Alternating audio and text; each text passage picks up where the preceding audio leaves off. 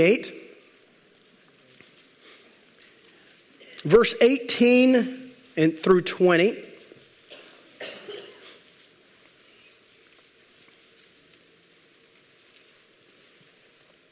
If you are able, I'd ask you to stand with me for the reading of these, these few verses. We'll read Matthew chapter 28, verse 18 through 20, and then I'm going to read Romans chapter 10, verse 13, then we'll pray. Matthew chapter 28, verse 18 through 20 says, And, and Jesus came and spake unto them, saying, All power is given unto me in heaven and in earth. Go ye, therefore, and teach all nations, baptizing them in the name of the Father, and of the Son, and of the Holy Ghost, teaching them to observe all things whatsoever I have commanded you. And lo, I am with you always, even unto the end of the world. Amen. Excuse me. And then uh, Romans chapter 10, verse 13 says, For whosoever shall call upon the name of the Lord shall be saved. Let's pray. God, we love you. We thank you, Lord, for the privilege that it is to call you Father. Thank you, Lord, for the, the singing tonight and the praises that were lifted up in, in our hearts tonight, Lord. Thank you, Lord, for the privilege that it is to be here in, in this place that's been set aside to honor and glorify you and, and to study your word. Thank you, Lord, for, for using us and for loving us.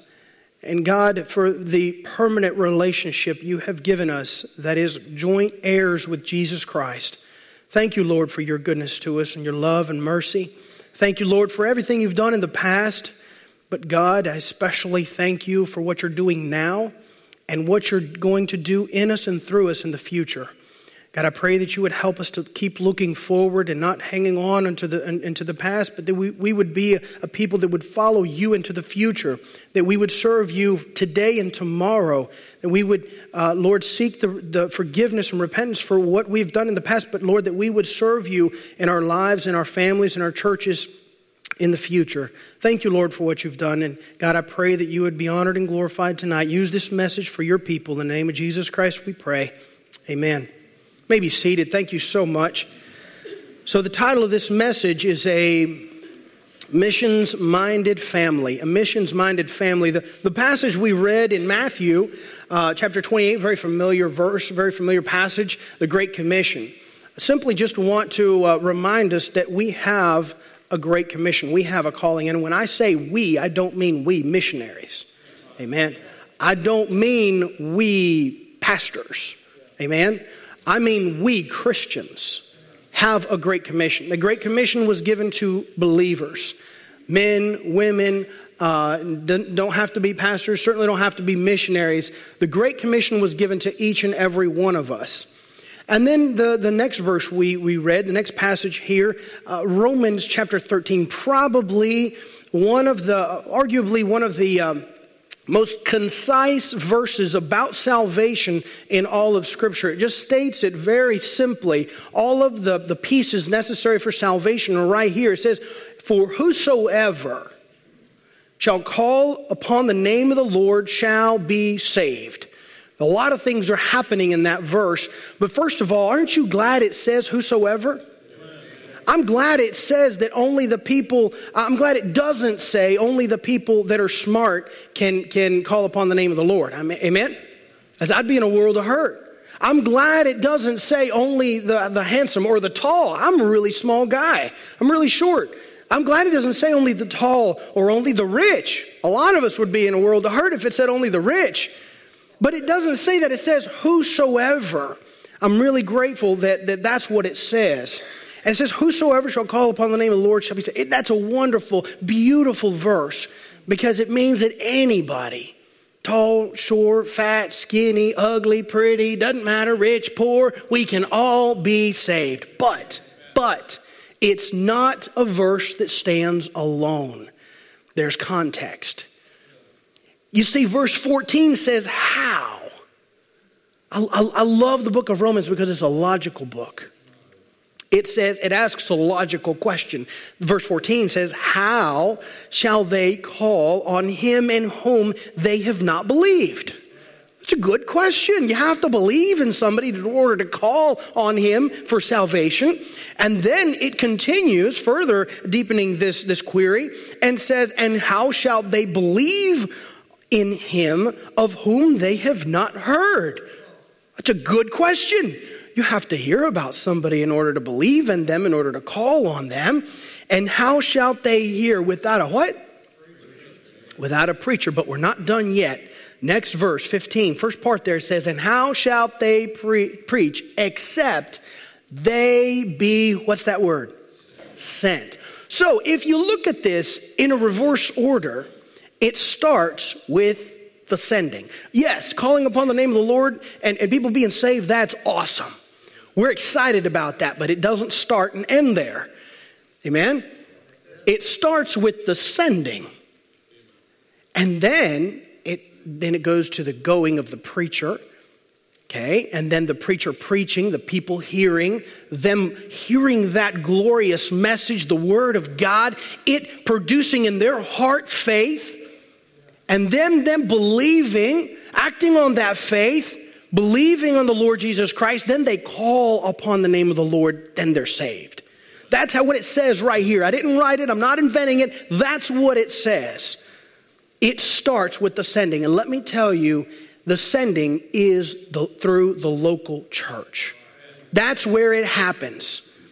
My point is if we, we in missions can't do what we do unless you do what you do, the local church. The local church is the one who does the sending. I'd like us to look at a family tonight that had it, that had it right, that understood this concept. Turn back with me, if you would, in Matthew chapter 4, and we're going to look at three uh, uh, uh, groups of people in a family. I'm talking about a, a biological family. So we're going to look at, at, at two sons, we're going to look at a father, and we're going to look at a mother. Okay, that's a family. Don't care what anybody else says, that's a family. Amen? Um, so that's what we're going to look at. We're going to start here in Matthew chapter 4 and verse 21 and 22.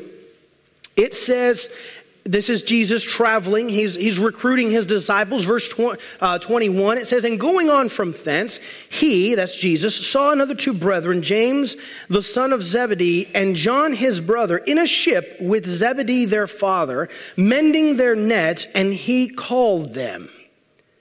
Verse 22, look at this.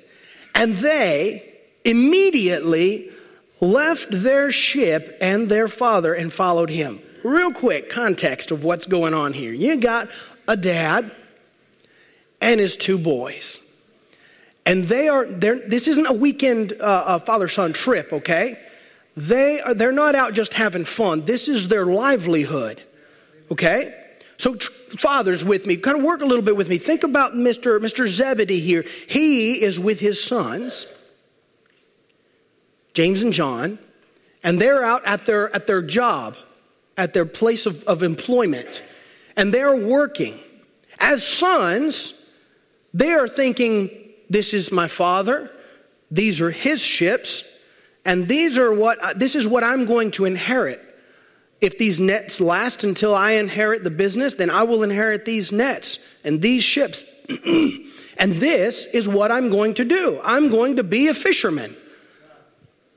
So they are there, not only are they they're helping their dad, but they are furthering their future. I'm, i can imagine Mr. Zebedee there working with his sons. Just, I mean, they're grown men by now. I can imagine he, he might be thinking about, man, one of these days my boys are going to get married and then they're going to have little boys and we're going to bring them fishing. And you can imagine Mr. Zebedee getting excited about maybe, possibly teaching his grandboys how, how, to, how, to, how to fish and teaching them the secrets, the best fishing spots. And, and, and, and, and James and John are there with their dad and, and they're building this. And all of a sudden, you've got Jesus comes on the scene. Boy, he changes every everywhere he goes, he changes everything. Amen. He comes on the scene and he calls James and John. And imme- the Bible says immediately, they didn't sit and have a family conference. They didn't go see about the savings account or, or, or, or decide. The Bible says immediately. They immediately left. Look at what it says. It says immediately they left their father. They left him. They left the ship and their father and followed Jesus. The first group of people we're looking at are the sons, James and John. They had a calling. They had a calling. And they didn't spare any expense when it came to obeying Jesus. When Jesus called them, they just left it all and went. I want to encourage you tonight. If God has placed a calling on your life, you need to obey in faith. Why do I say that? Because a lot of times Jesus' calling on your life doesn't make earth sense. I mean, it doesn't make sense sometimes. It doesn't, it doesn't calculate. You, you can't, you can't uh, uh, uh, calculate it out and, and, and see that it just, yeah, this is a logical thing to do. Sometimes it, it's not. Sometimes it just doesn't make sense. But if God's called you to do that, you need to obey. I remember when I was working in Indiana, God told me I was working, I was a, quality engineer tech at Fabwell, and we were there working, and, and uh, God told me it's time. I want you to quit your job, and I want you to go start your deputation and, and go to the field. And I, I called a pastor and I told him that, and he said, That's foolishness. You don't have the money, you don't have the right vehicle, you have to provide for your family, you can't quit your job. I talked to another pastor, which was my pastor at the time, and he said, What that first pastor told you is absolutely true. However, I do know this if God told you go, go. You just have to obey. And you know, James and John, they did not know this, but ultimately they followed Jesus to martyrdom. They, they did not follow Jesus onto wealth, fame, and riches. They followed Jesus into a hard life. But they followed Jesus immediately. Now let's look at the second the mom. Matthew chapter 27. Matthew chapter 27. Matthew 27, 55. Now, we know her name from Mark 15, 40. I'm not going to read that verse, but what we learn in that verse, Mark uh, 15, 40, is we learn her name. Okay, her name is Salome. But here in this verse, it makes it very clear who she is. Matthew 27, verse 55 and 56 says, and many women were there, beholding afar off, which followed Jesus from Galilee, ministering unto him, among which was Mary Magdalene and Mary, the mother of James and Joseph, and the mother of Zebedee's children, who are James and John. Okay? So this, this woman is there serving Jesus. So here, here's what happens, okay? Now, I, am actually going to step away from the pulpit from this, for this part purely for, symbol, for symbolic symbolic reason, purely for a symbolic reason. There we go. Um, so, I, almost why? Because this part's not in Scripture. You're not going to find this part of the story anywhere in any in any book of the Bible. Okay, but if you will reason with me for just a second, I think you will agree this happened. Okay, here we go. So we have Jesus. He comes along and he calls James and John, right? And James and John, Bible says they were fishing with their father, Mr. Zebedee. Okay, so Think about now, Jesus, James, and John, they went on down the road. But Mr. Zebedee, he stays there with the boats. I mean, that's where they left him, so he stays where, there with the boats. Eventually, he finishes mending the nets, right? And he uh, uh, gets up, and where, where does he go? He goes home. He goes home. We know from Scripture there's, there's mom at home. There's, there's a mom at home, there's a wife at home, Miss Salome, okay? So we know she exists because we see her there in Scripture. So he comes home. How do you imagine that conversation went? I mean, can you imagine? Mr. Zebedee comes home. Honey, I'm home. brought the fishes or, or, the money from the market from the fishes. I don't know which he did, whether he brought the best fish home or, or sold them, brought money. I don't know, but hey, I'm home. Here, here's the take from the day.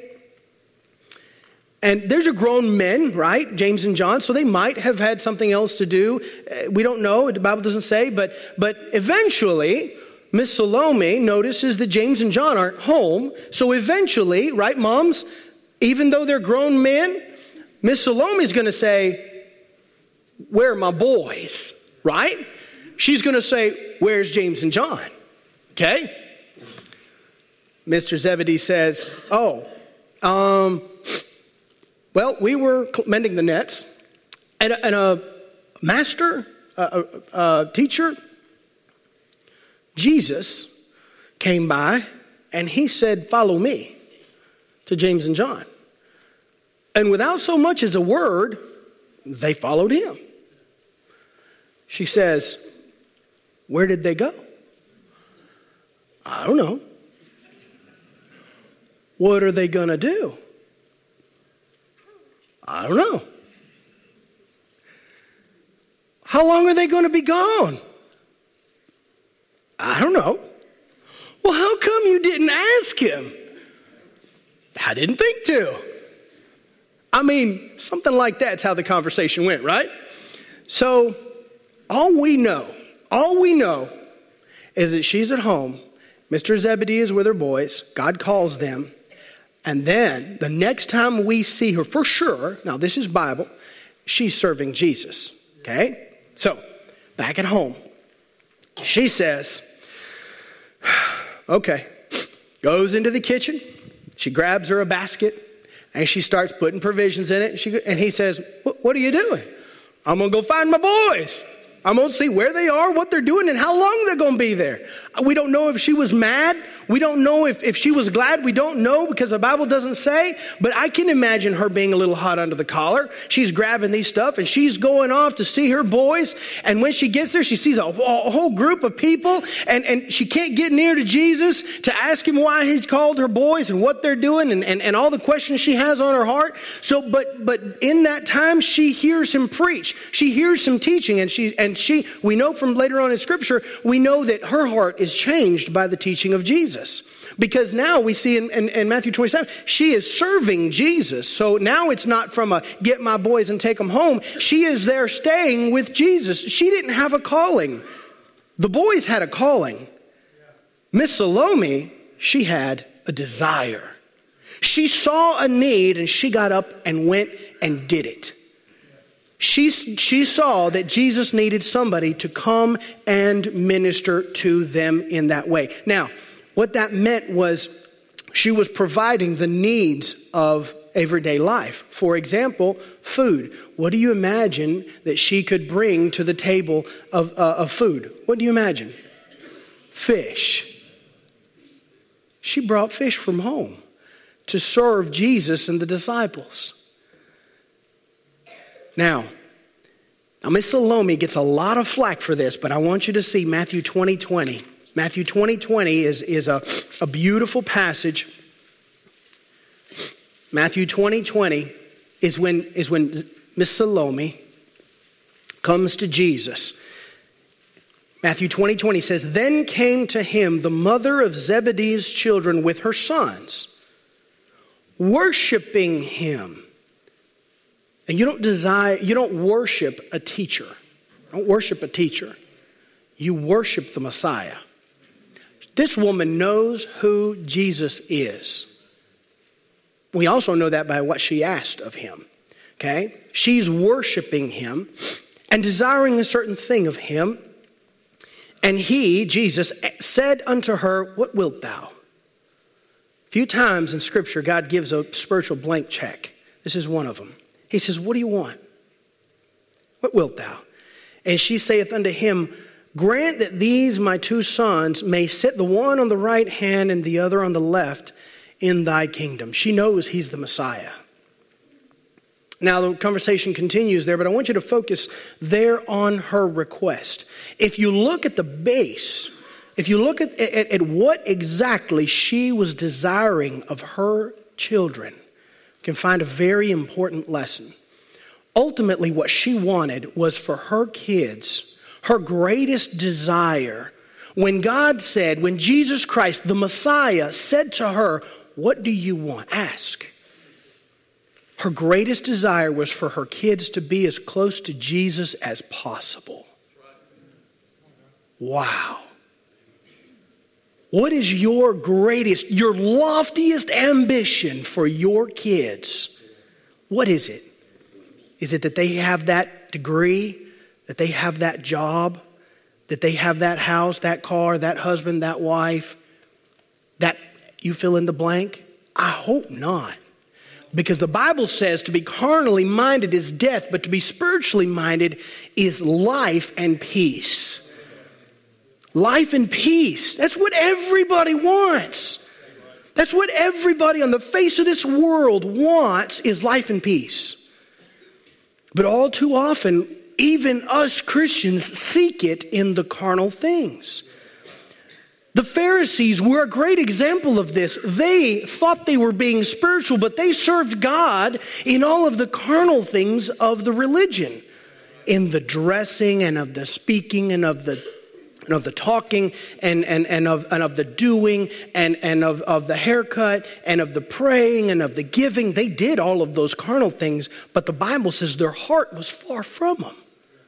The spiritual things. We need to be careful as Christians that our greatest desires, our greatest ambitions for us, for our kids, for our family, for our church, is not earthly success, but to be close to Jesus Christ.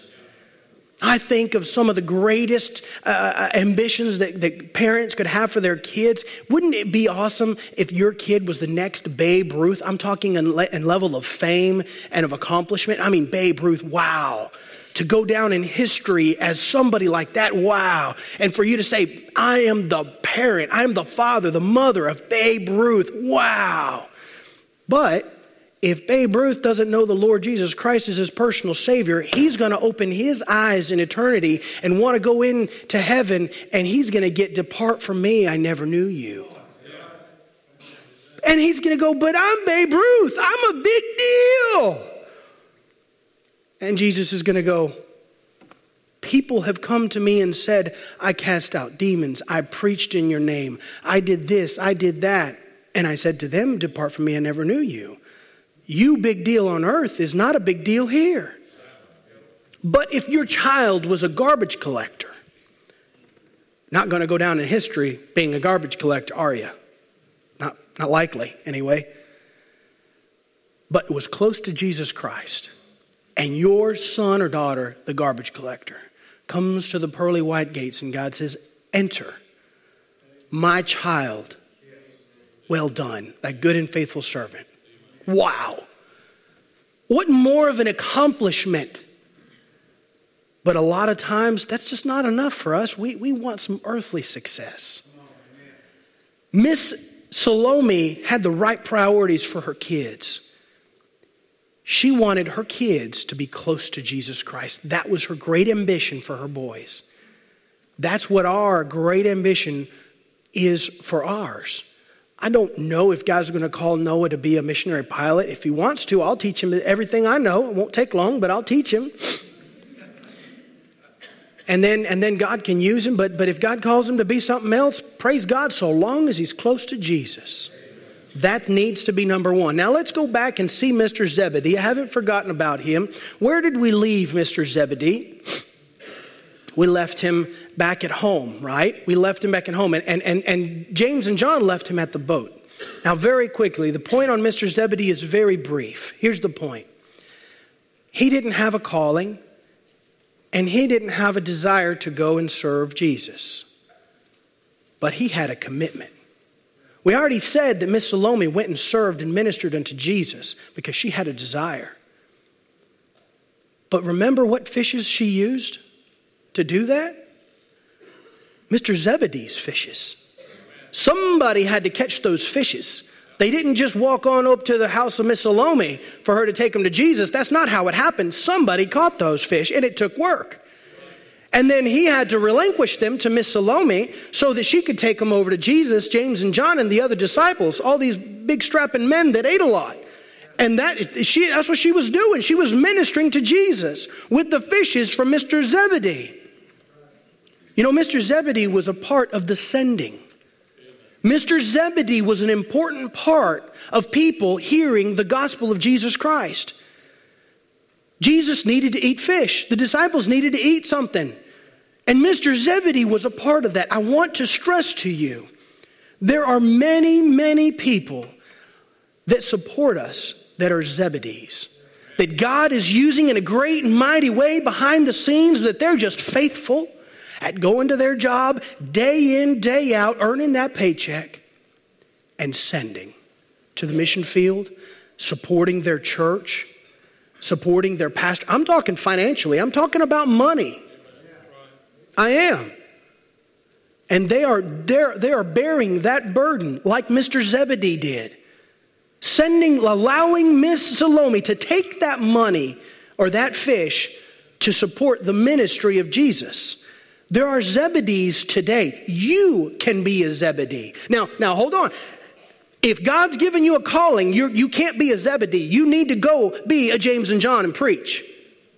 Now, if you're that person that has a desire in your heart to serve God, you need to walk over to that building after church here in just a little bit, and you need to sign up for something like Salome would and you need to serve in your local church because you have a desire to serve. And if you're a Zebedee and you have that job where you make great big bucks, awesome. Praise the Lord. You go make those great big bucks. You be that faithful father or mother and you support your local church and you support other missionaries and you be that faithful Zebedee because that is part of sending. Remember, Romans, it starts with the sending. The preachers can't go. The preaching can't be had. The people uh, uh, uh, won't hear and they won't believe and they won't call on the name of the Lord Jesus Christ unless the sending happens first. It's just Bible. So there is a place in this equation for you, whether it be a, a James and John with a calling, whether it be a Salome with a desire, or whether it be a Zebedee with a commitment. And I pray, it is my prayer, my desire, that you would know what place that is, and that you would faithfully serve, and that you would faithfully complete that place that God has prepared for you to serve. There is nobody that God says, No, I don't need you. That doesn't exist. God doesn't say that. There is a place for each and every one of us to serve. It just takes you to obey. And it might take faith, it might not make sense, but it is that simple. Let's pray. Lord God, we love you. We thank you that with all of our frailties and, and failures and, and lack of ability, sometimes you use us.